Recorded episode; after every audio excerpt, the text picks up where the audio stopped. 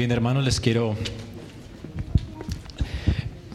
eh, pedir el favor de que abramos nuestras Biblias en Juan, Evangelio de Juan, capítulo 14.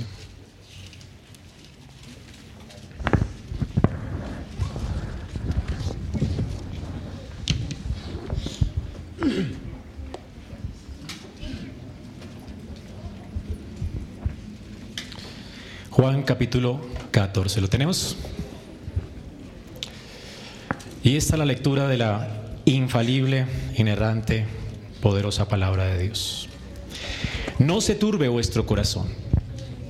¿Creéis en Dios? Creed también en mí. En la casa de mi Padre muchas moradas hay. Si así no fuera, yo os lo hubiera dicho. Voy pues a preparar lugar para vosotros. Y si me fuere, y os prepararé lugar, vendré otra vez y os tomaré a mí mismo, para que donde yo estoy, vosotros también estéis. Y sabéis a dónde voy, y sabéis el camino. Y le dijo Tomás, Señor, no sabemos a dónde vas. ¿Cómo pues podemos saber el camino? Jesús le dijo, yo soy el camino y la verdad y la vida. Nadie viene al Padre sino por mí. Si me conocís, si me conocieseis, también a mi Padre conoceríais. Desde ahora le conocéis y le habéis visto. Felipe le dijo, Señor, muéstranos al Padre y nos basta. Jesús le dijo, tanto tiempo hace que estoy con vosotros y no me has conocido, Felipe. El que me ha visto a mí, ha visto al Padre. ¿Cómo pues dices tú, muéstranos al Padre? ¿No crees que yo soy en el Padre y el Padre en mí?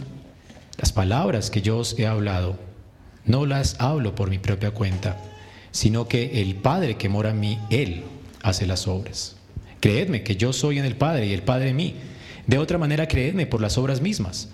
De cierto, de cierto os digo, el que en mí cree las obras que yo hago, Él las hará también, y aún mayores hará, porque yo voy al Padre. Y todo lo que pidiereis al Padre en mi nombre, lo haré, para que el Padre sea glorificado en el Hijo. Si algo pidiereis en mi nombre, yo lo haré. Si me amáis, guardad mis mandamientos. Y yo rogaré al Padre y os dará otro consolador, para que esté con vosotros para siempre. El Espíritu de verdad al cual el mundo no puede recibir, porque no le ve ni le conoce. Pero vosotros le conocéis, porque mora con vosotros y estará en vosotros. No os dejaré huérfanos. Vendré a vosotros.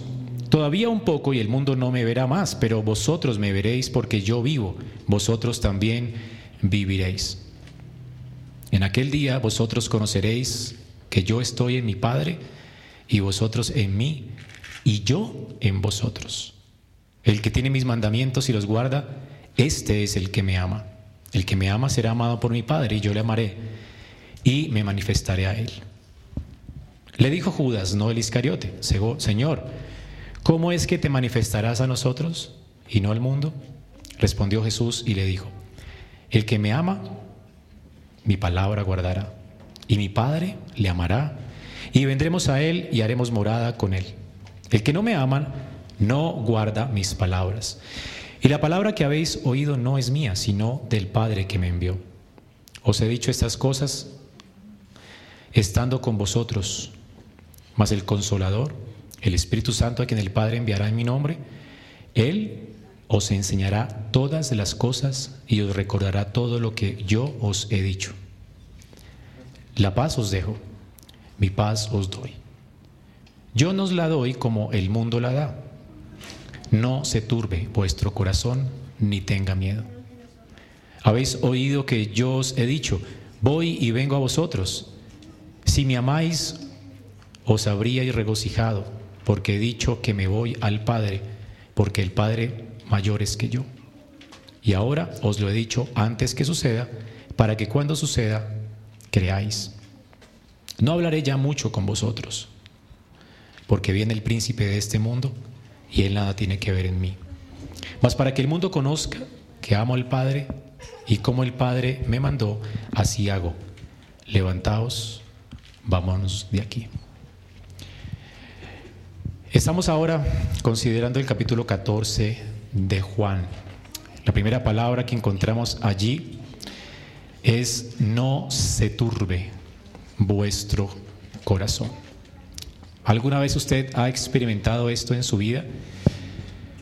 ¿Un corazón turbado? El Señor está diciendo a los discípulos, no se turbe vuestro corazón, porque así estaba el corazón de ellos. Él no está diciendo aquí que su corazón no se turbe nunca, como si fuese una posibilidad, sino que ya estaba sucediendo. El corazón de ellos estaba turbado.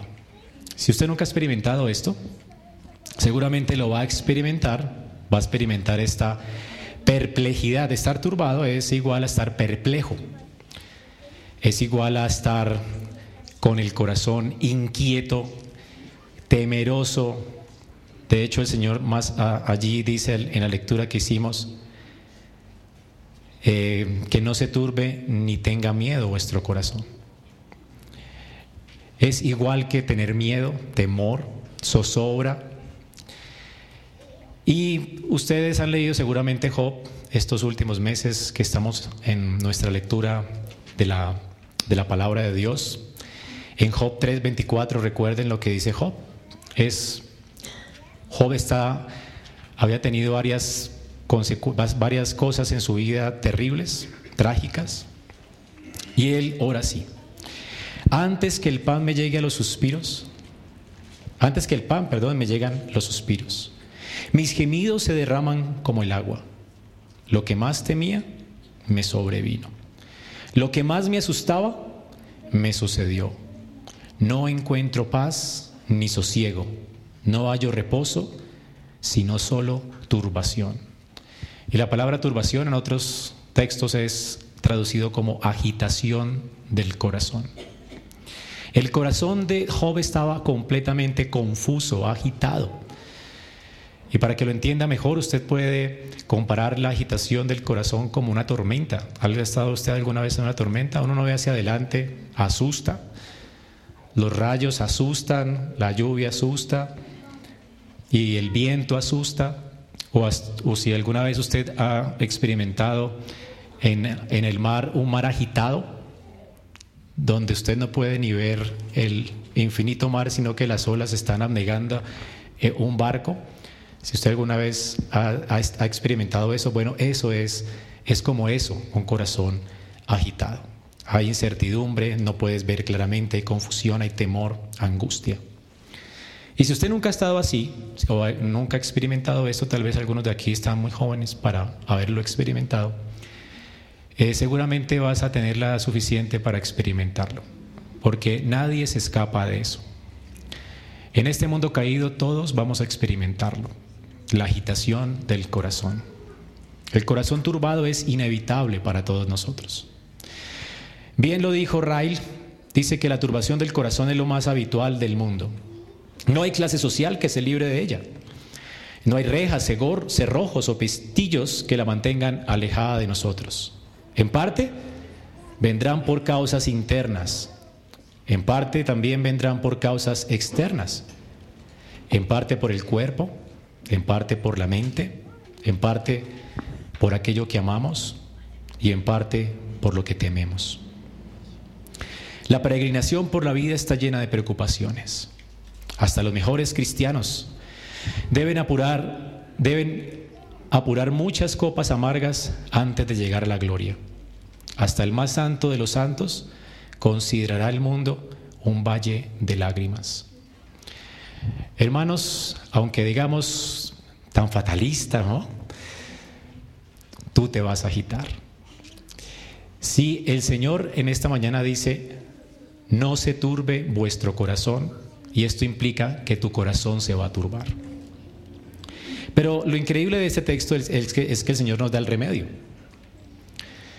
Usted va a experimentar que relaciones se rompen, que hay personas que le van a traicionar, eh, rotura en relaciones ya sea por el pecado o por la muerte, pero nuestras relaciones se van a romper, va a haber tristeza en nuestro corazón, enfermedades, calamidades, hijos enfermos, trasnochos, confusión porque perdiste el trabajo, el sueño que tenías en la vida no se pudo lograr y ahora qué vas a hacer, Cualquier cosa de esas puede hacer que nuestro corazón se turbe.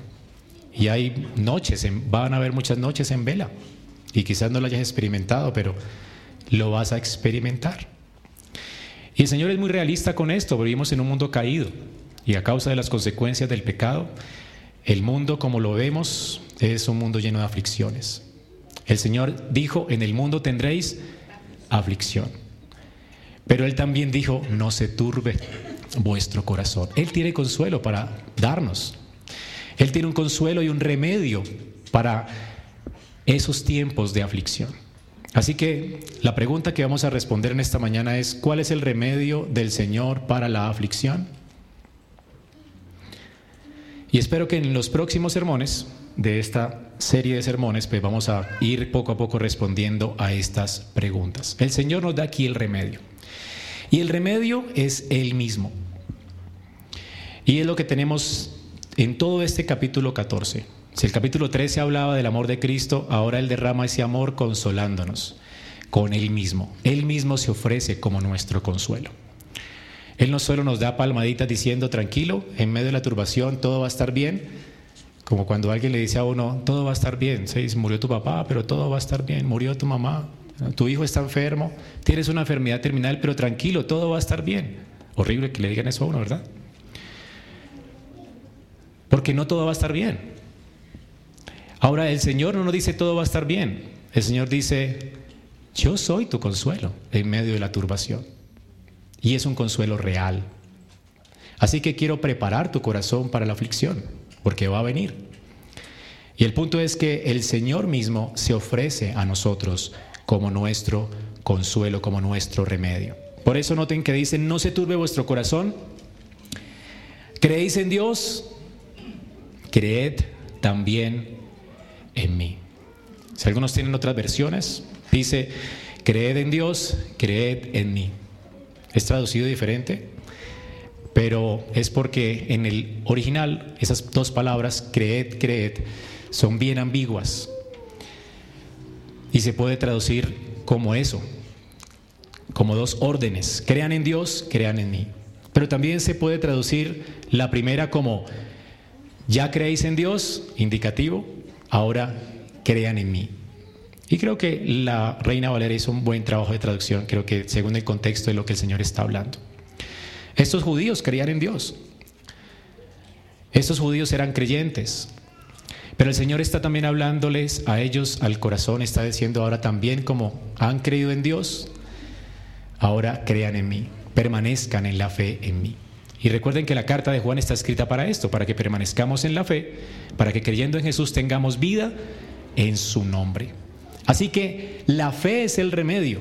Por lo tanto, la turbación proviene de qué cosa? De la incredulidad. Lo que tenemos aquí es que la turbación nuestra casi siempre no es la misma turbación del Señor. Uno ve en la escritura y los, el corazón de los creyentes, de los apóstoles, estuvo muy turbado, igual que el del Señor, porque ellos estaban siendo transformados a la imagen de Cristo.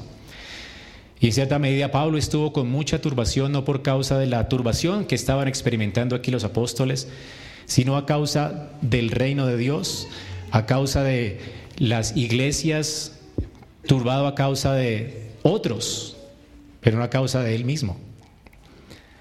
O sea que la turbación pecaminosa se puede superar. Hay una turbación que es pecaminosa y hay una turbación que es pecaminosa. Y recordemos que el Señor había estado turbado. Y el Señor nunca pecó. Mi alma está turbada hasta la muerte. ¿Se acuerdan? En el jardín de Getsemaní también su corazón estaba angustiado hasta la muerte. Sin embargo, su corazón estaba angustiado por otros.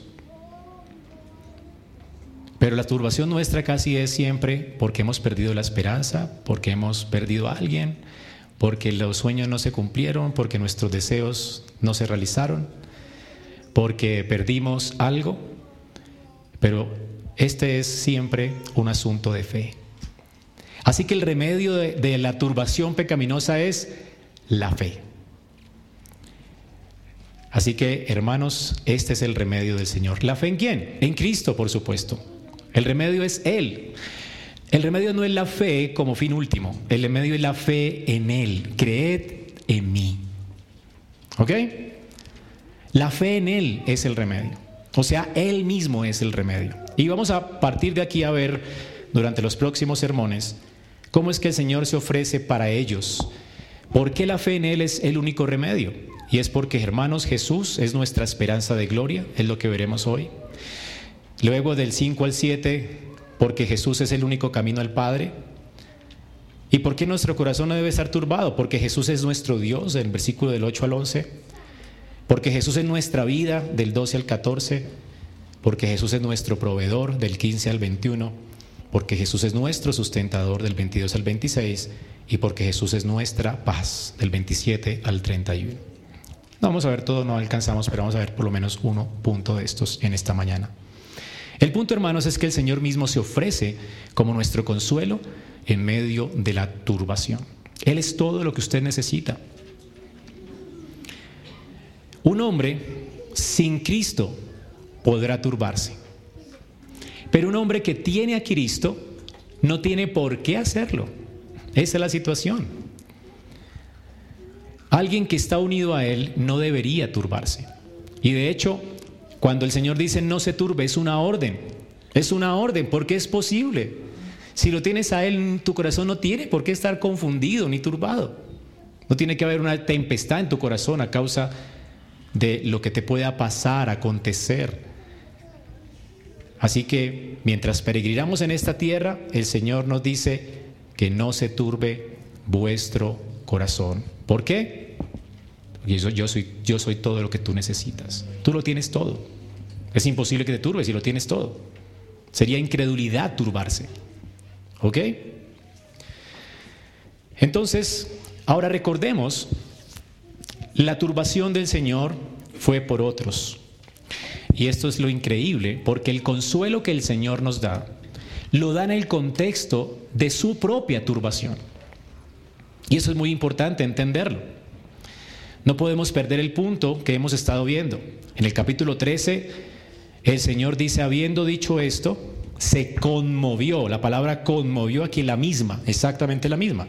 Podemos traducirla igual. Se turbó en su espíritu. Y la palabra espíritu y corazón son intercambiables en la escritura. No el que el hombre tenga espíritu y corazón es la misma cosa. Son sinónimas. El hombre tiene carne y espíritu. Carne o corazón. Una parte inmaterial, una parte material. Así que el Señor estaba en su corazón, en su espíritu, turbado. Y entonces dijo, alguien, alguno de ustedes me va a entregar. Eso es en el 13:21. ¿Pueden leer? Así que el Señor estaba en tremenda turbación. Y es en ese contexto que Él dice, no os turbéis. ¿Cómo es posible que alguien que está sufriendo lo mismo nos consuele de esa forma? No es la pregunta, ¿verdad? Hermanos, es posible porque Él mismo está siendo turbado para que nosotros no. Es decir, la razón por la cual Jesús está sufriendo hasta la muerte, por la, por la, por la que Él está deshecho en su corazón, es porque sus amigos le traicionaron, porque su pueblo le abandonó, porque el pecado estaba esclavizando a estas personas y porque estas personas llenas de maldad y de pecado que aborrecen a Dios le iba a llevar la cruz, porque su padre le iba a entregar a estas personas y porque él mismo estaba dispuesto a hacerlo para ser nuestro sustituto en la cruz y llevar sobre él la ira de Dios. Así que el Señor iba a ser turbado, muy turbado, él estaba experimentando el pecado de todos nosotros sobre él, el desprecio de la gente. Él está experimentando, hermano, lo que nadie nunca ha experimentado. Él está experimentando que se acerca la hora crítica en su vida donde se beberá la copa de la ira de Dios. Ninguno de los que hemos creído en Cristo vamos a experimentar eso. El sufrimiento que van a experimentar las personas en el infierno es terrible. Hizo que el Señor agonizara y su corazón se deshiciera a causa de lo que iba a experimentar. Él agonizó por nosotros, así que la turbación de Él es por ti. Por eso es que Él no siente conmiseración por sí mismo. Él no está pensando en Él, Él está pensando en nosotros. El corazón del Señor está turbado a causa de nosotros. Él fue turbado para que nosotros experimentáramos paz. Por eso Él dice, ustedes no tienen por qué estar turbados, si es que me voy a ofrecer a ustedes. Voy a abrir camino para ustedes. Voy a ser vuestro Salvador. Voy a llevar en la cruz la ira de Dios para que ustedes nunca la sufran. Ustedes nunca sufrirán como yo estoy sufriendo. Ahora, pero Señor, si nos enfermamos, pero eso nadie también vine a tomar vuestro sufrimiento. Yo también experimenté la muerte, experimenté también los dolores, experimenté la traición de los amigos, experimenté la muerte de seres queridos, experimenté las cosas que normalmente no son comunes en esta tierra. Él fue en todo igual como nosotros, pero sin pecado. Él experimentó, hermanos, todo lo que nosotros pudiéramos experimentar. Sin embargo, la, mayor, la peor experiencia de Él fue la cruz. Y Él la sufrió, la quiso sufrir, para que nosotros tuviéramos paz en medio de las circunstancias difíciles. Así que, hermanos, la razón es que el Señor aquí mismo está turbado por nosotros. Y lo increíble es que Él nos está ofreciendo este consuelo o le está ofreciendo este consuelo aquí en el texto a las personas que le están traicionando. Leímos en el versículo 38 que el Señor le dice a Pedro, Pedro, tu vida pondrás por mí. De cierto, de cierto te digo que no cantará el gallo, sino hasta que me hayas negado tres veces. Tú me negarás, Pedro. Y después él dice, todos ustedes me van a dejar. Él está ofreciéndonos consuelo cuando Él no está recibiendo ningún consuelo de nosotros. ¿Quién se compadeció de Él? ¿Quién dijo, quién pudo ni siquiera, quién oró por Él? Él les pidió, oren por mí, mi alma está angustiada hasta la muerte, oren por mí. Y después de que estaba sudando lágrimas y gotas de sangre por causa de su corazón deshecho, va y ve a los discípulos y todos están durmiendo. Y les dice, ¿no, ¿no habéis ni siquiera podido orar por mí ni siquiera una hora? O sea, ustedes no saben el peso que estoy llevando, por supuesto que no. Ni nunca lo entenderemos. No podremos consolarle a Él porque ni siquiera podríamos entenderlo. La carga que Él llevó es insufrible, hermanos. El que está aquí no cree en el Evangelio y va a el infierno, el día que esté allá va a entender lo que Cristo sufrió. Es horrible. Nadie ha gustado la ira de Dios como Él la gustó en la cruz. Así que Él no fue consolado por sus amigos. Nadie quiso llevar la carga con Él, ni siquiera llevaron su carga en oración. Toda, esa noche ellos estaban pensando en sí mismos. Cuán egocéntricos somos, ¿verdad? Jesús pudo consolarlos cuando Él mismo está sufriendo. Sin embargo, los discípulos no tienen consideración de Él, sino que están pensando en ellos mismos. Nosotros nos turbamos es porque pensamos tanto en nosotros mismos. Y el remedio para nuestra turbación es dejar de vernos a nosotros mismos y es verle a Él. Y es su invitación. No se turbe vuestro corazón, crean en mí. Alzaré mis ojos a los montes. ¿De dónde vendrá mi socorro? Hermanos, nuestro corazón se carga y se turba, se cega por la angustia a causa de que nos centramos mucho en nosotros mismos. El Señor no está pensando en Él, ni en la peor de sus horas, está pensando en ellos. Y en lugar de tener conmiseración por sí mismo, les consuela. Así que ellos, recuerden, en esa noche comenzaron a discutir acerca de quién iba a ser el mayor entre ellos. Es lo que estaban ellos eh, discutiendo. Ellos querían un, un lugar de honor en el reino de los cielos. Ellos querían un reino mesiánico, era su expectativa mesiánica. Y ellos terminaron turbados cuando el Señor les dice, ya no estaré más con ustedes. ¿Cómo así? ¿Se acuerdan? De hecho, Pedro ni siquiera le escucha cuando le está hablando del nuevo mandamiento de amarse unos a otros. Un nuevo mandamiento doy, dice el 34 y 35, que os améis unos a otros como yo os he amado. Y en esto conocerán que ustedes son mis discípulos, porque se aman. Y, Simón le dice, Señor, ¿a dónde te vas? Él no le dice, Señor, ¿cómo es que nos vamos a amar? No, él se quedó con el pensamiento, yo me voy. Y Pedro dice, Señor, ¿para dónde te vas? Es increíble, ¿cómo te vas a ir? Pedro está pensando en él, en sus expectativas. Todo su mundo se está derrumbando para él. Sus expectativas se están derrumbando. Sin embargo, aunque Jesús está turbado, aunque está siendo aplastado por la indiferencia de ellos, ellos no le están escuchando, ellos no le están consolando. Él sabía que Pedro le negaría, había visto a Judas irse a traicionarlo, sabía que le traicionarían, sabía que todos los que estaban en esa habitación en esa noche le abandonarían, todos estarían escondidos por temor a confesarle. Nadie quería confesar a, a alguien que murió en la cruz.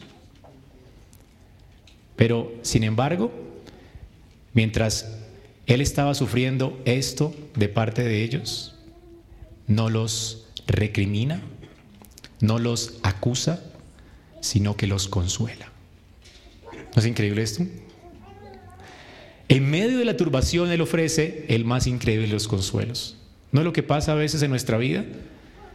Es cuando, no es cuando abunda el pecado que sobreabunda la gracia. Todos estaban pecando contra Él, hermanos. Todos ellos. Ninguno quería glorificarle, ninguno quería darle gloria. Ninguno va, a confesarle esa noche.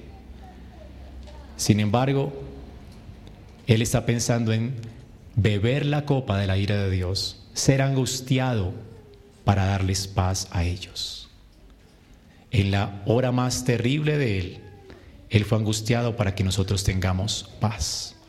Es lo que dice Isaías 53:5, sobre él recayó el castigo, el precio de nuestra paz. Él pagó por nuestra paz con su turbación. Y eso fue lo que el Señor hizo todo, todo el tiempo de su peregrinación. Recordemos que Él se hizo pobre siendo rico, siendo el rey de reyes, nació en un pesebre y se hizo pobre. ¿Para qué? Para enriquecernos. Él murió, ¿para qué? Para darnos vida. Él fue azotado y herido de Dios y abatido. ¿Para qué? Para sanarnos. Y Él fue abatido. Y así compró también tu paz. De hecho, Él se hizo maldición por nosotros. Él fue un maldito en esa cruz. Y tomó sobre sí el castigo que nosotros merecíamos. Y todas las maldiciones del pacto cayeron sobre Él. ¿Para qué?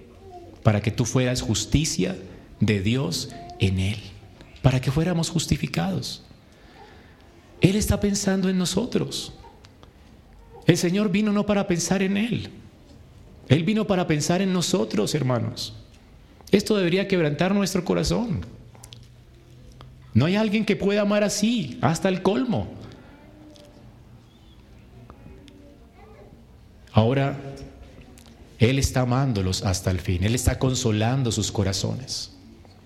No les dice solamente tranquilos, todo va a estar bien. No. Él les dice, no se turbe vuestro corazón, porque es que yo voy a ser turbado para vuestra paz. Para que ustedes tengan paz. Él se va a ofrecer por nosotros. No importa cuánto hayan pecado esa noche contra Él. Él los va a perdonar. No importa cuántos le hayan dado la espalda ese día a Él. Él nunca les dará la espalda. Él vendrá por ellos. Él quiere estar con nosotros. Hermanos, este es el amor de Dios por su pueblo. Así que esta noche el Señor habla palabras de consuelo poderosas para quietar el alma atribulada de cada una de esas personas que estaban allí con Él en esta noche. Su invitación, pues, ¿cuál es? O su orden, no se turbe vuestro corazón. El remedio, confíen en mí, confíen en mí. Primero veamos su invitación. No se turbe, no se turbe vuestro corazón. Ahora, como les dije, el corazón de ellos está turbado. Usted puede sentir la atmósfera de esa noche, ¿verdad? Se respira una atmósfera tensa. Como les dije, el corazón de ellos está turbado a causa de que sus sueños estaban desbaratando. El Señor ya había anticipado la traición de Pedro. Pedro era el más fuerte de los doce, ¿se acuerdan? Y él le dice de frente, Pedro, tú me vas a negar. Y si era el más fuerte, imagínate el corazón de los más pequeños, de los más débiles. Si éste dice, Señor, mi vida haré por ti, yo no soy capaz de decir esto, ¿cómo seremos nosotros? Ellos estaban devastados. Ellos amaban al Señor. Pero todos estaban pensando, va, va a ocurrir algo terrible, ¿cómo yo voy también a traicionarlo? Y además no le veremos más. Ahora, este no, le, no me verá más fue horrible para ellos. Piensen por un momento, hermanos, para que vean la tensión de esta sala, de este aposento alto. Usted que póngase en los zapatos de los apóstoles. Yo no creo que usted haya conocido una persona tan maravillosa en la vida como el Señor Jesús. Piensen por un momento esto. Ellos habían dejado todo por aquel que habían considerado el Hijo de Dios el Mesías prometido. Lo habían abandonado todo. Habían dejado sus trabajos, sus profesiones, para seguirlo. Y lo siguieron con sus familias. No es que abandonaron su casa, sus familias. Ahí estaban las mujeres también siguiendo al Señor por todo lado. Sería responsable, ¿no? Si el Señor hubiera permitido que abandonaran a sus esposas o algo así. Algunos eran solteros, pero el punto es que ellos habían abandonado todo para seguir al Señor, aún con sus familias, aún el sostenimiento de la casa de ellos dependía del Señor. Cuando Pedro le faltó el dinero para pagar su dote, su impuesto al templo, el Señor le dice, no te preocupes, Pedro, ve y pesca un pescadito y él sacó un pescado y adentro del pescado estaba la moneda que necesitaba para pagar. El Señor cancelaba sus deudas. Ellos no tenían que preocuparse por nada. Los dos estuvieron tres años con él y nunca les faltó nada. Cuando no había nada en la bolsa y estaban todos en el desierto y el Señor tiene que decirles, bueno, ¿qué vamos a hacer? Ellos dijeron, Señor, pero no tenemos para alimentar toda esta gente. Se nos acabó la plata, tenemos un par de panes, unos pececillos. Y el que les dice, ah, oremos por eso y comamos. Y los bendice y todo el mundo come, multitudes comen, los alimenta. Y además vieron que sobró comida para ellos. Esa semana no les faltó comida, sobraron 12 cestas llenas.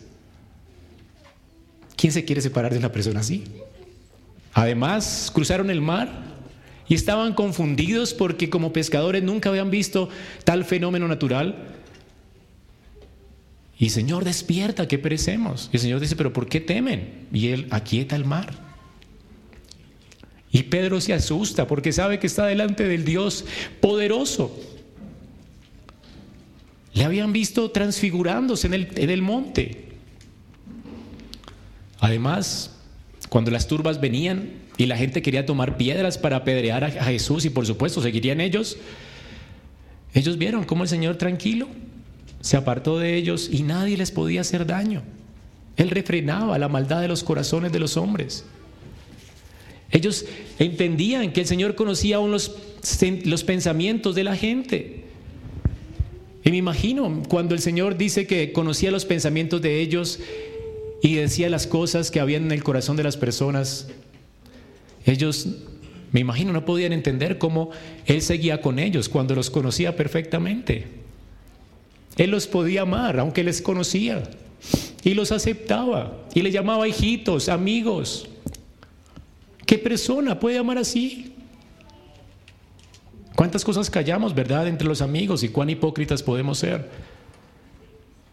Sin embargo, el que escudilla los corazones los llamó a ellos y les llamó amigos. ¿Cuánto perdón había en él? ¿Cuánta paciencia? ¿Cuán torpes éramos, eh, serían ellos aún en presencia de él? Y sin embargo, él pasó por alto sus multitud de fallas. Hermanos, además de eso, el día del aposento alto, todos estaban pensando en darse, en, recibir honor ellos. Pero vieron a su maestro humillándose para lavar sus pies. ¿Quiénes somos nosotros para que Él lave nuestros pies? Y les, ofreció el servicio más humilde, el de un esclavo, a sus discípulos. Y les mostró así su amor, su ternura. Y luego les consuela. Y les dice, me voy. ¿Quién quiere que se vaya alguien así, hermanos? Piensen en eso. Ellos habían dicho, Señor, ¿a dónde iremos? Si tú, solo tú tienes palabras de vida eterna. Ellos habían visto la gloria que Moisés pidió ver en el Antiguo Testamento, cuando estaba en el monte, Señor, muéstrame tu gloria. Y lo que él escuchó fue palabras.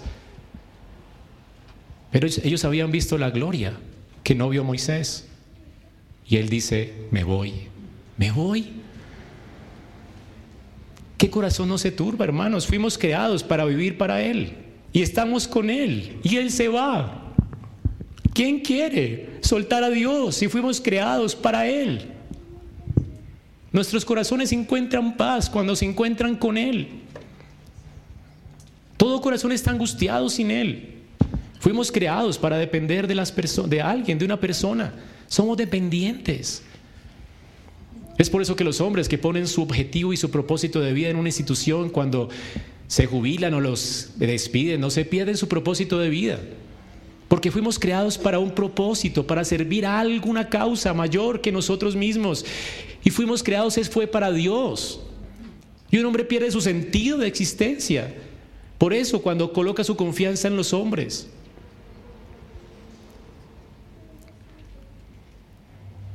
Se acaba la causa, y los hombres no saben qué hacer, se deprimen. Pero ahora ellos habían encontrado la causa de las causas, a la persona que se había apartado de ellos a causa de sus pecados, viniendo a ellos para restaurarles, para tener una relación con ellos y para darles de nuevo sentido a sus vidas. Perdemos el rumbo sin Dios. Sin embargo, Cristo es Dios con nosotros. Hermanos, ellos lo tenían todo. Ahora Él dice, me voy. Escuchen eso, hermanos, me voy. Y a donde yo voy, vosotros no podéis ir.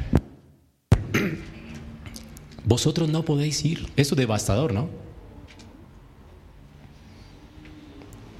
Toda la confianza de ellos estaba en Él. Si yo hubiera estado allí y Él dice que se va, hermanos, mi corazón, yo pienso en esto y estaría fulminado igual que el de ellos.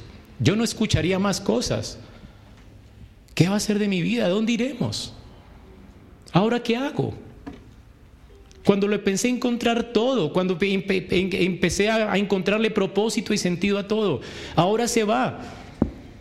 El que tiene una respuesta para todo, la fuente de toda sabiduría, pasaron tres años con él.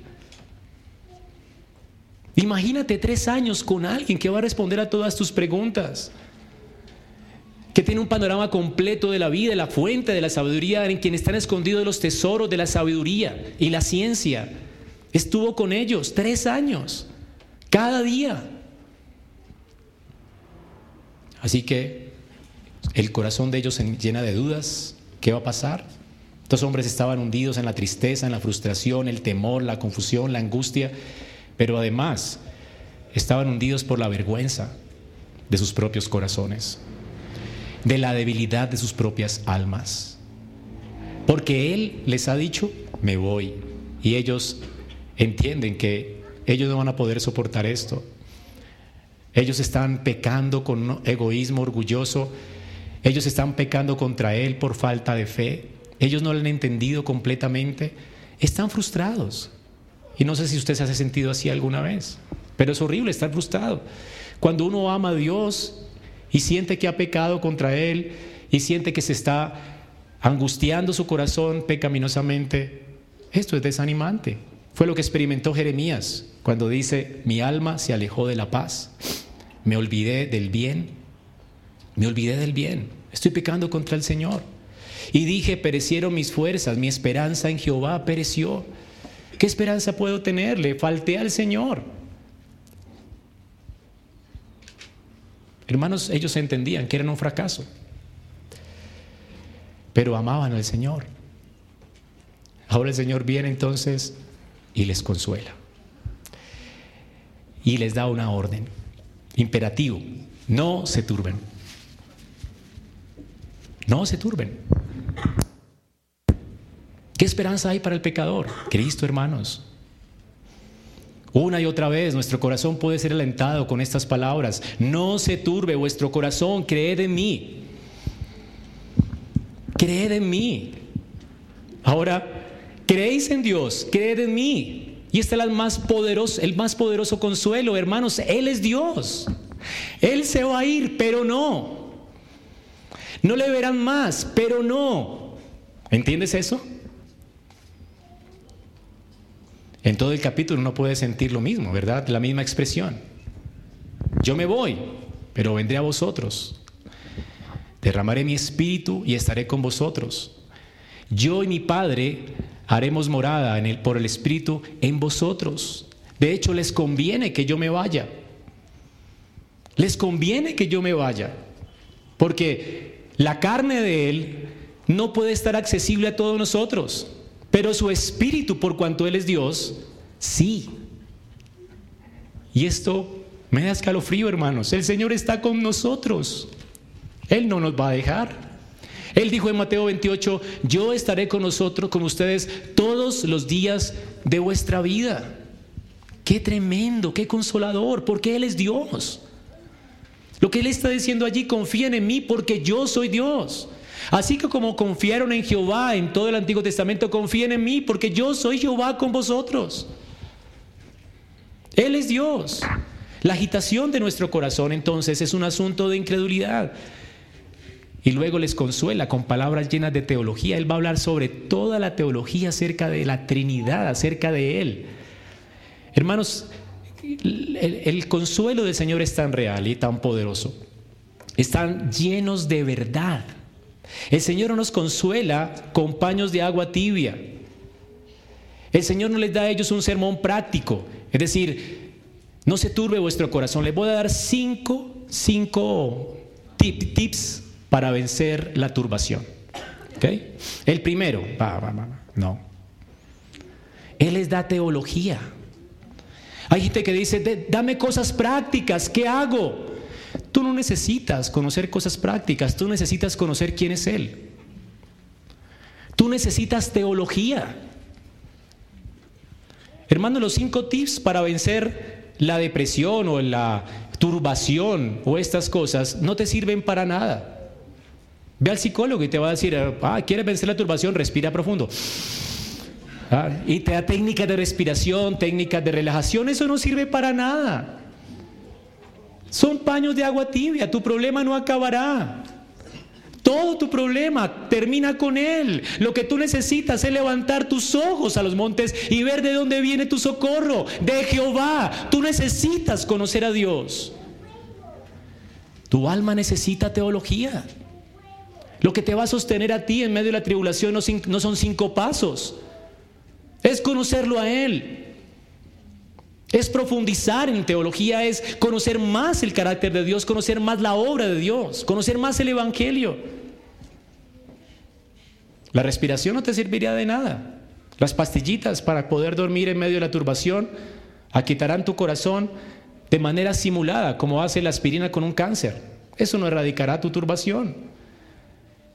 Lo que erradicará tu turbación y te dará paz es conocer a Dios, conocer a Cristo. Hermanos, lo sé, yo lo he experimentado. Si estuviera en el mundo y siempre que voy a un médico, no sé si usted le ha pasado, pero uno siente dolores cuando crece y siente angustias cuando crece, no sé por qué, y cuando se va envejeciendo.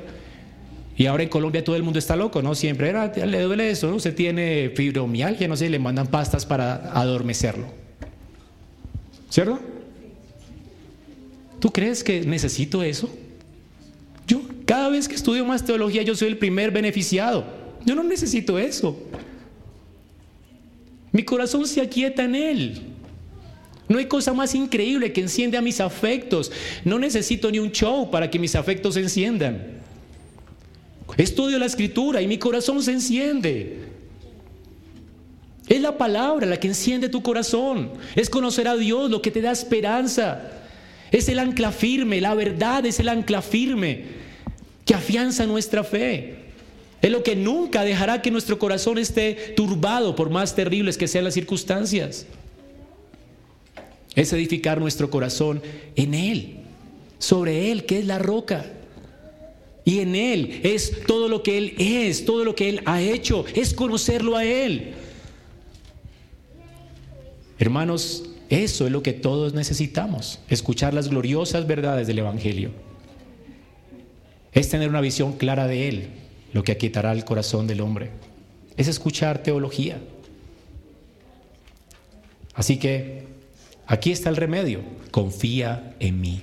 Confía en mí y todo lo que implica eso, ¿verdad? En mi persona, en mi carácter, en mi obra. Yo soy tu remedio. Conocedme, venid y conoced que yo soy Dios. Hermanos, debemos apoyarnos completamente en Él.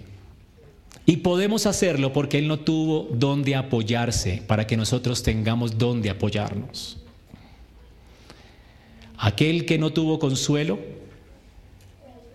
fue completamente turbado por amor a nosotros para que nosotros lo tengamos.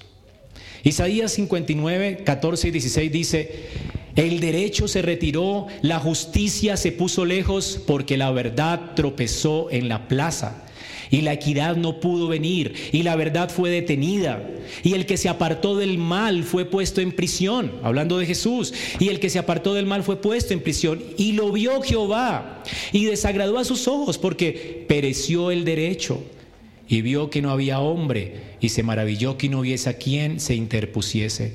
Nadie abogó por el Señor. Y se maravilló que no hubiese quien se interpusiese, nadie abogó por él. Pero ¿qué sucedió? lo salvó su propio brazo y le afirmó su propia justicia. El Señor mismo, en un sentido, se levantó a sí mismo de entre los muertos, su propio brazo, su propia justicia le salvó en el día de la angustia. Es decir, que en quien podemos poner nuestra confianza es en el omnipotente Dios que vino, se hizo hombre, fue a la muerte y no pereció porque su justicia le sostuvo y resucitó de entre los muertos porque su justicia le sostuvo, su propio brazo le salvó. La muerte no le podía retener porque Él es el justo. Y si fue a la cruz fue por los injustos para llevarnos a Dios. Por eso es que te puedes apoyar en Él. El Señor vino como siervo para ser nuestro sustituto. Así que hermanos, no tenemos que tener un corazón confundido si sabemos lo que el Señor ha hecho por nosotros. Ellos pueden creer en Él, así también como creen en Dios. ¿Por qué? Porque Él es Dios con nosotros. Claro, Él se va y no le verá más como le vieron, es decir, en su frágil carne que murió y pereció por nuestros pecados en una cruz. Ese fue su velo frágil. Él se hizo como nosotros. Él tomó esta carne corruptible que podía morir y perecer. Y no le veremos más como le vimos cuando Él estuvo aquí con nosotros. Pero un día sí le veremos cuando Él venga en gloria. Ya con esa, no con esa carne corruptible que tomó al comienzo para llevar nuestros pecados y nuestra miseria. Porque la carne de Él ahora es diferente, gloriosa. Es su mismo cuerpo, pero glorificado. No perece, incorruptible y ese mismo cuerpo se sentó a la diestra de Dios. Él es Dios. Él está en su casa, en la casa de su Padre. Y Él hizo todo esto para abrirnos un espacio en la casa del Padre. Así que podemos confiar como el salmista confiaba. Hermanos, en el Antiguo Testamento confiaban en Dios. ¿Cómo no confiar ahora? Si las promesas de Dios se han cumplido todas en Cristo, sí y amén. El salmista en el Salmo 42, 5 dice, ¿por qué te abates, alma mía? Él estaba abatido. ¿Por qué te turbas dentro de mí? Y él dice, por las promesas de Dios, recordando el Mesías que Dios había prometido, dice, espera alma mía en Dios, porque aún he de alabarle. Salvación mía y Dios mío. Si David, sin ver la gloria de Cristo, pudo creer en la salvación de Jehová, ¿cuánto más tú? Ahora, en Isaías 26 del 1 al 4 dice, en aquel día cantarán este cántico en la tierra de Judá. Noten esto, fuerte ciudad tenemos. Salvación puso Dios por muro y ante muro. Abrir las puertas y entrará la gente justa, guardadora de verdades. Isaías dice, tú guardarás en completa paz aquel cuyo corazón en ti persevera porque en ti ha confiado. Confiad en Jehová perpetuamente, porque en Jehová está la fortaleza de los siglos. Hermanos, Isaías pudo entender que su alma y su cuerpo serían guardados para Dios, porque Dios prometió salvarlos, redimirlos, resucitarlos y meterlos en una ciudad celestial, una ciudad protegida, guardada, una ciudad santa para estar para siempre con ellos. Isaías pudo ver esa ciudad y pudo ver la salvación de Jehová. ¿Cuánto más nosotros? Si el salmista tenía motivos para no turbarse, ¿cuánto más tú, hermano? que ya has visto lo que Dios ha hecho y la salvación que Dios ha provisto. El Señor envió a su Hijo para que todo aquel que en Él crea ya no se pierda ni tenga vida eterna. El Señor lo había prometido y lo cumplió. Todas las promesas que, veía David hacia adelante acerca del Mesías, todas las promesas que veía Isaías que Dios cumpliría en el tiempo para que Jehová estuviera con ellos para siempre en esa ciudad eterna, se cumplieron en Cristo, hermanos. Ya nosotros vemos hacia atrás en la historia, ya hemos visto cómo el Señor murió y resucitó por nosotros. Y todas las promesas de Dios se cumplieron en Él. Así que no tenemos por qué temer ni dudar, ni por qué el corazón nuestro debería turbarse, hermanos. Porque ya el Señor ha hecho una obra gloriosa de salvación. Así es que Él se ha ido, su carne velada ya no está con nosotros, pero no significa que no esté porque Él es Dios. Por eso, primera de Pedro 1.7 dice, para que sometida a prueba vuestra fe, mucha más preciosa que el oro, una fe que Él ha puesto en nosotros, el cual, aunque perecedero se prueba con fuego, se halla en alabanza, gloria y honra cuando sea manifestado Jesucristo. A quien amáis sin haberle visto en quien creyendo, aunque ahora no le veáis, os alegráis con gozo inefable y glorioso. ¿Por qué? Porque Él está en nosotros. Hermanos, aunque no le veamos, Él está con nosotros. Y le amamos porque Él ha puesto una fe inquebrantable en nuestro corazón. Y porque esa fe que Él ha puesto en nuestro corazón, un día va a obtener la salvación, vamos a obtener la salvación de nuestras almas para estar para siempre con Él y le veremos en gloria. Nuestros ojos le van a ver un día. Y aunque no le veamos hoy, le amamos porque es que Él está con nosotros. Él es Dios. Así que como creímos en Dios, debemos creer en Él. Eso es lo que Él nos dice, confíen en mí. Y Él añade siete razones. Y solamente mi último punto para terminar. Confíen en mí porque yo soy tu esperanza de gloria. ¿Por qué tenemos que confiar en Él? Porque yo soy tu esperanza de gloria. Hermanos, el Señor ha preparado para nosotros una casa en gloria. Y en la casa de mi Padre muchas moradas hay. Si no fuera así, yo os lo hubiera dicho. Voy pues a preparar lugar para vosotros. Y si me fuere y os prepararé lugar, vendré otra vez y os tomaré a mí mismo, para que donde yo estoy, vosotros también estéis. Y sabéis a dónde voy, sabéis el camino. Qué importante saber esto, hermanos, que Dios tiene una casa ¿No allí? En la casa de mi padre. Un comentarista, Godet, dice que la imagen de esta casa se deriva de esos vastos palacios orientales en los que había una morada no solamente para el soberano rey y para su hijo heredero al trono, sino también para todos los demás hijos del rey, por muy numerosos que fueran. Esta es la misma ilustración que el Señor está usando aquí. Algunas traducciones lo traducen como en la casa de mi padre hay muchas mansiones, pero más bien es suites. Es decir, vamos a tener una suite en la casa del Señor. Una suite, no cualquier suite, es su palacio y en ese palacio tú vas a tener tu propio cuarto. Tú vas a llegar un día a esa casa y va a ser tu hogar permanente, eterno. Nunca saldrás de allí más. Eso es lo que dice Isaías, fuerte ciudad tenemos. Vas a estar en la ciudad de Dios, en el lugar de Dios. El Señor les había dicho a sus discípulos, hermanos, que la vida en este mundo era temporal. Tu vida aquí está, aquí estamos como peregrinos y extranjeros. Juan 12, 25 y 26 dice, el que ama su vida la perderá, ya lo había dicho. El que aborrece su vida en este mundo, para vida eterna la guardará. Hay una vida en este mundo y hay una vida en la casa del Padre, una vida eterna. Dice, y si alguno me sirve aquí, sígame. Y donde yo estuviere, decir, en la casa del Padre, allí también estará mi servidor. Y si alguno me sirve a mí, a mi Padre honrará. Hermanos, esta es la esperanza que tenemos nosotros, de estar en la casa del Padre, donde Cristo está hoy en gloria. No somos esotéricos en el sentido de creer que el Señor resucitó en espíritu. El Señor resucitó en carne y hueso. Y su carne era una carne glorificada. Tomás pudo tocarlo. Él comió con ellos pescado. Y los asó y comió con ellos. Y tomó con ellos el pan y lo partió. ¿Se acuerdan? El Señor lo podían tocar, lo podían palpar. No creo mucho que atravesaba paredes, pero sí aparecía en, la escena. El cuerpo era un cuerpo glorificado. El punto es, hermanos, que ese cuerpo, todos los cinco mil que estaban congregados en el monte de Galilea, vieron que ese cuerpo se iba a la ciudad celestial. Un cuerpo, un cuerpo, carne, no como la nuestra en el sentido de corruptible, pero carne incorruptible, estaba trascendiendo a la gloria y se fue. Se fue de esto que vemos. Así que hay una existencia que no vemos que exista y es real. Y Cristo está allí sentado en ese trono de Dios. Es increíble, ¿verdad?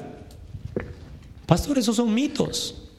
El Señor dice, no, no son mitos. Si así no fuera, yo les hubiera dicho esto. Le vieron ir. Y los ángeles dijeron así como le vieron ir, a sí mismo le verán regresar por ustedes. Él no los va a dejar aquí en angustia. Él no los va a dejar en este mundo caído. Él no va a dejar que tú perezcas bajo la ira de Dios cuando Él ya pereció bajo la ira de Dios. Él no va a permitir que tú perezcas bajo el fuego de la ira de Dios cuando este mundo sea consumido por fuego. Él vendrá por nosotros. Su parucia un día vendrá, su aparición la, verán todos los hombres y Él vendrá por su iglesia. Y todos resucitaremos y los que estén vivos estarán con Él para siempre. Y recibiremos al Señor en el aire y entraremos a su gloria. Y esta tierra será quemada, fulminada. Y nosotros entraremos a esa morada celestial. Cielos nuevos, tierra nueva, donde mora la justicia, a Ahora, esto no es algo extraño ni ajeno en la Biblia, en el Antiguo Testamento. Era la esperanza de vida eterna que tenían nuestros hermanos en el Antiguo Testamento. Tito 1.2 dice que es la esperanza de vida eterna, la cual Dios que no miente prometió desde antes del principio de los siglos. Hermanos, Adán estaba consciente de que el jardín no era el fin último que tenía él. Y estaba consciente porque se le dio un sacramento, el árbol de la vida. Él podía tener acceso al árbol de la vida. Si no tomaba el árbol de la ciencia del bien y del mal, él iba a trascender a eso que implicaba el árbol de la vida. Había una vida trascendente y más gloriosa que la del jardín. El jardín era simplemente una sombra, un tipo de la gloria de Dios. Y si él como Adán obedecía, él y todos los que él representaba, es decir, nosotros, estaríamos en gloria. Si él hubiera matado a la serpiente y hubiera acabado las amenazas y lo profano en el lugar que Dios había puesto como prototipo de su gloria. Sin embargo, Adán no obedeció. Y entonces fue excomulgado de ese lugar.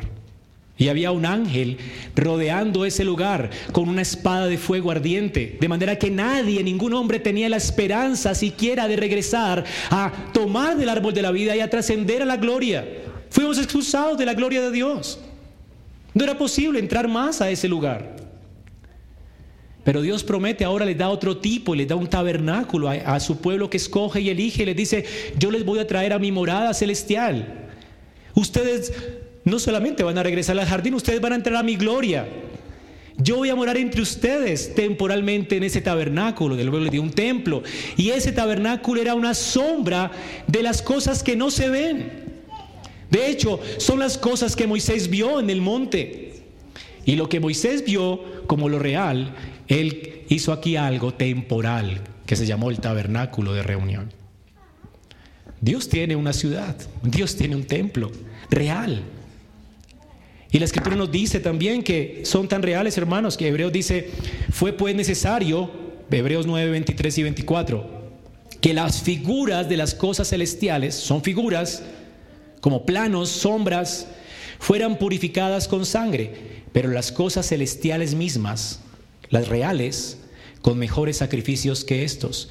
Porque no entró Cristo en el santuario hecho por mano. Tú no viste a Cristo morir en el templo como un cordero, como lo mataban y lo sacrificaban en el Antiguo Testamento. Porque Él fue el cordero de Dios. ¿Y dónde entró Él? Al paraíso. ¿No le dijo al preso, hoy estarás conmigo en el paraíso? Él no fue al infierno a pagarle el salario del pecado a Satanás. Él fue al cielo a pagar el salario de nuestro pecado a Dios. Pecamos contra Dios, no contra el diablo. Éramos hijos de Satanás. El precio de sangre lo tenía que pagar Cristo a Dios, porque es lo que demandaba Dios, la justicia que Dios demandaba, Él la pagó. El salario del pecado es la muerte. Él tenía que morir y murió. Y fue presentó eso al templo, al tabernáculo celestial, no al de aquí. Eso era una sombra. Ahora, de hecho, el tabernáculo fue llamado por él mismo en Juan, en la, en la casa de mi padre. ¿Se acuerdan? Ustedes han convertido la casa de mi padre en cueva de ladrones. En un sentido, el tabernáculo era la casa del padre. Pero era un tabernáculo temporal, era lo que dice Hebreos 9. Porque no entró Cristo al santuario hecho por manos, figura del verdadero, sino en el cielo mismo, en el paraíso, para presentarse ahora por nosotros delante de Dios. Ningún creyente en el Antiguo Testamento, ningún creyente verdadero, por supuesto, porque hay muchos que tú eres en la Biblia, ¿verdad? Creía que Canaán era el destino final del pueblo de Dios. La escritura nos dice en Hebreos 9, del, 11, de 10, 11, del 9 al 10, por fe habitó Abraham como extranjero en Canaán, como en tierra ajena, morando en tiendas con Isaac y Jacob, coherederos de la misma promesa ¿Y por qué peregrinaban y estaban tranquilos peregrinando? Porque ellos esperaban la ciudad, no Canaán. Esperaban la ciudad que tiene fundamentos, cuyo arquitecto y constructor es Dios. Como Adán veía en el árbol de la vida una promesa que anticipaba la gloria eterna, Abraham, Isaac y Jacob vieron en Canaán un lugar de Dios que anticipaba la casa de Dios, al cual no podían entrar hasta que viniera y lo rescatara el Mesías prometido en Génesis 3.15. Hebreos 13:14 dice, hermanos, no tenemos aquí una ciudad permanente, sino que buscamos una por venir. Hermanos, Bogotá no es nuestra ciudad permanente. Por eso que es que aunque compres una casita, nunca te sentirás cómodo con ella. Y si eres cristiano, peor. No, hay una silla que me haya ofrecido la comodidad que yo espero. Todas me estorban. No hay una, una casa donde yo haya morado que no tenga moho, hongo, que le entren goteras, que le, esté constantemente limpiando el polvo, porque si no se cae, todo esto se enmohece, se cae, se daña. ¿Dónde está puesta tu esperanza? ¿En las cosas que perecen? El hermano está hablando ahora de acumular cosas. ¿Para qué acumulas? ¿Para tener cosas aquí que nunca vas a poseer ni a retener?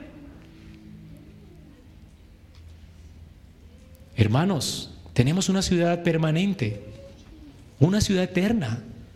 Es allí donde tenemos que poner nuestros ojos. Es allí donde tenemos que poner nuestra inversión. Es allí donde tenemos que mirar. En Hebreos 11:13 dice que ellos fueron despojados de todo, conforme murieron todos estos. Ellos no recibieron lo prometido, sino que lo miraron de lejos, creyéndolo, saludándolo, confesándolo, porque eran extranjeros sobre la tierra. Y está hablando de personas como Josué que conquistaron Canaán. Y él dice, no poseyeron nada, porque ese no era el fin. Es como que el Señor diga ahora, nos tomamos el pan, nos, comemos el pan, nos tomamos el vino en la Santa Cena, pero no tenemos todavía a Cristo. Es una sombra. Cristo está diciendo, yo estaré con ustedes, ustedes serán míos, estaré con ustedes para siempre, me verán como el pan físico, lo vemos cada vez que celebramos la mesa del Señor. Pero ese no es el fin, hermanos. No comemos a Cristo en la mesa. Cristo no es nuestro porque comemos la mesa. Cristo será nuestro, hermanos, porque Él lo ha prometido, que así como el pan literal se entregó por nosotros, así mismo Él va a prepararnos un banquete celestial y estaremos para siempre con Él. Son figuras, sombras para ejercitar nuestra fe, para que entendamos que así como el pan es real, su gloria es real. Que así como Canaán era real y fue real para los judíos en su tiempo, Sión, el cielo es real. Por eso es que no estamos de acuerdo con los sionistas, porque no hay una nación, una terrenal. Olvídate de la nación terrenal. Esto fue lo que estaba angustiando el corazón de los discípulos. Ellos querían un lugar en la nación terrenal, un Mesías terrenal. No, nuestro Mesías es celestial. Él vino a, sacarnos de aquí, de este mundo caído. Él vino a, liberarnos de esta muerte, de esta prisión, de este valle de lágrimas, para llevarnos para siempre con Él. Pero mientras tanto nos ha dejado en este mundo, no como sufrientes, sino como soldados, como sus soldados. Ahora imagínate un soldado en medio de la guerra diciéndole a otro, oye, estas vacaciones no me gustaron mucho, mañana empaco mis baletas, me voy para mi casa. ¿Qué le harían cuando llegue a su país? Consejo de guerra, ¿verdad? Está siendo infiel. Alguien lo enlistó por soldado. Él está en un lugar que no es su país. Él está peleando por su país. Y él no tiene que regresar a casa, sino cuando se le ordene el gobierno. Así que no, estamos, no tenemos que, en medio de esta guerra, aspirar, ay Señor, llévame rápido. No, hay que pelear la buena batalla de la fe, hermanos. Hay que ganar este mundo para Cristo. No hay que aquí, aquí, aquí, no estamos viniendo solamente para soportar y ya, tenemos un gran consuelo, estaremos para siempre con Él, esta guerra acabará bien. El Señor destruirá la muerte, el último enemigo, y lo colocará bajo nuestros pies. No tenemos por qué temer, Él ya está en gloria, su cuerpo está en gloria y nuestro cuerpo está con Él en gloria. Tenemos un cuerpo como el de Él reservado para nosotros en gloria. Cada habitación estará llena, cada suite estará llena, ninguna estará vacía. El Señor triunfará, esta guerra es del Señor. Pelea al hermano y confía en Él. Usa tus dones, lo que tienes, inviértelo para ganar a otros para Cristo. No hay nada aquí que puedas retener. Gana amigos para las moradas eternas y que te puedan recibir en gloria. No vale la pena seguir otra causa, hermanos. Así que esta es nuestra esperanza, hermanos, Sión. Cristo como el segundo Adán, Él nunca pecó, nunca quebrantó el pacto y ganó entonces el derecho de habitar en gloria, pero Adán había pecado. Y el camino de la gloria, siendo Él carne nuestra, estaba custodiado por un ángel que se revolvía por todos lados. Si Él quería entrar a la gloria tenía que morir aunque lo mereciera. Él tomó nuestro lugar, hermanos, y murió para abrirnos un camino a la gloria celestial. Por eso Él dice, yo soy el camino. Ya conocen el camino, ¿verdad? Yo soy. Ustedes ya conocen el camino. Y ya conocen que hay una realidad celestial, aunque no la vean, créanme, créanme. De no ser así se los hubiera dicho, no es un mito. Jesús no te está engañando, hermano. El día que cierres tus ojos, cuando estés en tu lecho de muerte, cuando un cáncer, cualquier enfermedad te esté matando, la persecución o la angustia o la desnudez, cuando cualquier cosa te esté asediando y estés en angustia al enfrentar la muerte, puede tu alma descansar en paz porque no es un mito. Lo primero que vean tus ojos cuando mueras será el Señor, ni siquiera sentado. La escritura nos dice que el Señor está sentado en gloria. En Hechos de los Apóstoles 7:56, la Biblia de las Américas lo traduce mucho mejor, dice que cuando Esteban estaba siendo apedreado, el Señor que dijo que se había sentado a la diestra del Padre, Él no lo vio sentado. He aquí, yo veo los cielos abiertos y al Hijo del Hombre de pie, de pie, a la diestra de Dios. Él está como el Padre del Hijo pródigo dispuesto a recibir a Felipe, su mártir, su campeón, el que peleó la verdadera batalla de la fe, buen siervo y fiel. Entra en el gozo de tu Señor. Felipe no estaba angustiado. Esto es real, hermanos. La muerte no te podrá separar de él. Pablo dijo, ¿dónde está, o oh muerte, tu aguijón? ¿Dónde está, o oh sepulcro, tu victoria? Y aunque tu alma experimentará esta angustia, tu corazón puede estar confiado, porque le verás. Y le verás no solamente si mueres, pero también le verás cuando Él venga. El Señor va a, venir a recibirnos. Él va a venir en, el aire, dice que el, Señor va a estar aquí y porque el Señor mismo en 1 Tesalonicenses 4:16, con voz de mando, con voz de arcángel y con trompeta de Dios, descenderá del cielo. Él va a venir. Él va a venir por su novia. Él ama a su novia. Él estima a su novia como preciosa. Él dio la vida por su novia. Él le entregó su espíritu a su novia. Y Él, como caballero real, va a venir por su novia para hacerla habitar en la morada de su Padre. Él quiere compartir con nosotros su herencia. Dice que Él descenderá del cielo. Y los muertos en Cristo resucitarán primero. Nosotros, si es que vivimos, y el Señor viene ahora, seremos arrebatados juntamente con ellos en las nubes para recibir al Señor en el aire y así entonces estaremos con Él en esa ciudad celestial, fuera de esta tierra, fuera de toda angustia, fuera de toda enfermedad, fuera de todo dolor, fuera de toda tribulación, pero lo más increíble, con Él, con Él, con Él, hermanos. ¿No es consolador esto? Yo me voy, pero yo voy a venir por ustedes. Mientras tanto, sírvanme. No se turbe vuestro corazón. Yo gané esta batalla por ustedes. Yo voy a venir por ustedes. No les dejaré solos. Hermanos, esta es la aplicación, pues. Tu fe tiene que estar puesta en Él, aunque sea débil por lo que el Señor ha dicho a nuestro corazón esta mañana. Thomas Goodwin dice que cuando el Señor dijo esto, de que nos recibiría en gloria, es como si hubiera dicho, en verdad yo no puedo vivir sin ustedes. Yo no estaré tranquilo hasta que les tenga a ustedes donde yo estoy. De modo que no nos separemos nunca más. Somos su cuerpo. Él no puede estar sin nosotros. Cuando se hizo carne, Él decidió no vivir sin nosotros nos hizo carne de su carne, su esposa. Somos la esposa del Cordero, su iglesia, su amada, sus niñitos. Él no nos va a dejar aquí, hermanos. Hasta el Pedro que le negó, no le dejaría aquí. Pedro sería transformado de gloria en gloria. Pedro sería un valiente que daría su vida por él. El Señor no te dejará en tu pecado, Él no te dejará como está, porque Él vino a destruir el pecado. Él vino a santificarte y Él vino a llevarte con Él. La obra que Él comenzó en ti, Él la va perfeccionando hasta que Él venga. Él no dejará tu alma en angustia. Esto es teología, hermanos. El Señor no será retenido. Dice Dulwin, el cielo no me retendrá, ni la compañía de mi Padre me retendrá, si no lo estuviere conmigo. Así de apegado está mi corazón a ustedes. Si yo tengo alguna gloria, vosotros tendréis parte en ella. ¿No es lo que dice la palabra de Dios en Efesios 1?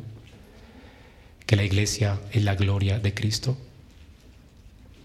Él no tiene gloria sin nosotros, porque Él lo decidió así. Él vendrá por nosotros. Así de fuerte es su amor.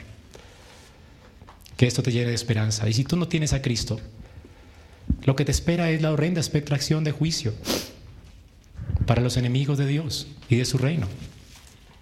Pero no tienes que perecer ni morir. Noten que estas promesas es para los que creen. Creed en mí. Tú puedes creer hoy mismo en Cristo y tener la misma esperanza que tiene todo hijo de Dios. Tú puedes colocar tu confianza en Él y participar de este reino eterno. Porque en este reino no participan los buenos, sino los malos que se arrepienten y le entregan toda su esperanza a Él. ¿Quieres poner en Él toda tu esperanza? Él nunca te va a defraudar. Él nunca miente. Todo el que confía en Cristo no verá la muerte. Hoy puedes venir arrepentido, confesando a Él tus pecados, apartándote de ellos para entregarle a Él tu vida. No tienes que morir. En Él hay misericordia. Vamos a orar.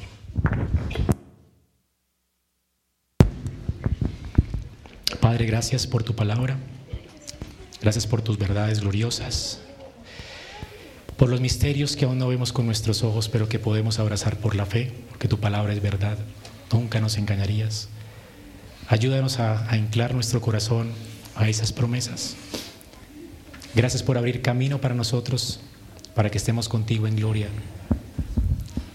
Gracias porque te has dado por completo, de manera que podamos tener un lugar en la casa del Padre.